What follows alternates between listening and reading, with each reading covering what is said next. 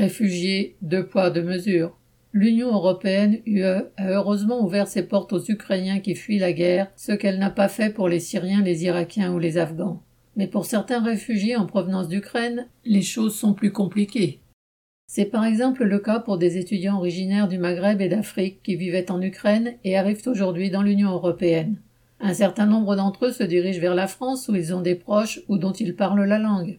La droite et l'extrême droite se sont emparés de la nouvelle pour s'opposer à leur accueil, et l'UE et les autorités françaises exaucent leurs vœux. Une instruction gouvernementale française du 10 mars exclut ainsi de l'asile les entre guillemets ressortissants de pays tiers qui sont en mesure de regagner leur pays d'origine dans des conditions sûres et durables. Par exemple, la Côte d'Ivoire étant considérée comme telle, les Ivoiriens qui arrivent d'Ukraine en France sont expulsables. Parmi ceux qui fuient les bombes et les horreurs de la guerre en Ukraine, il y aurait donc des réfugiés qu'il faudrait accueillir et d'autres qu'il faudrait chasser. En matière d'inhumanité vis-à-vis des migrants, l'imagination des gouvernements n'a pas de limite. Michel Bondelet.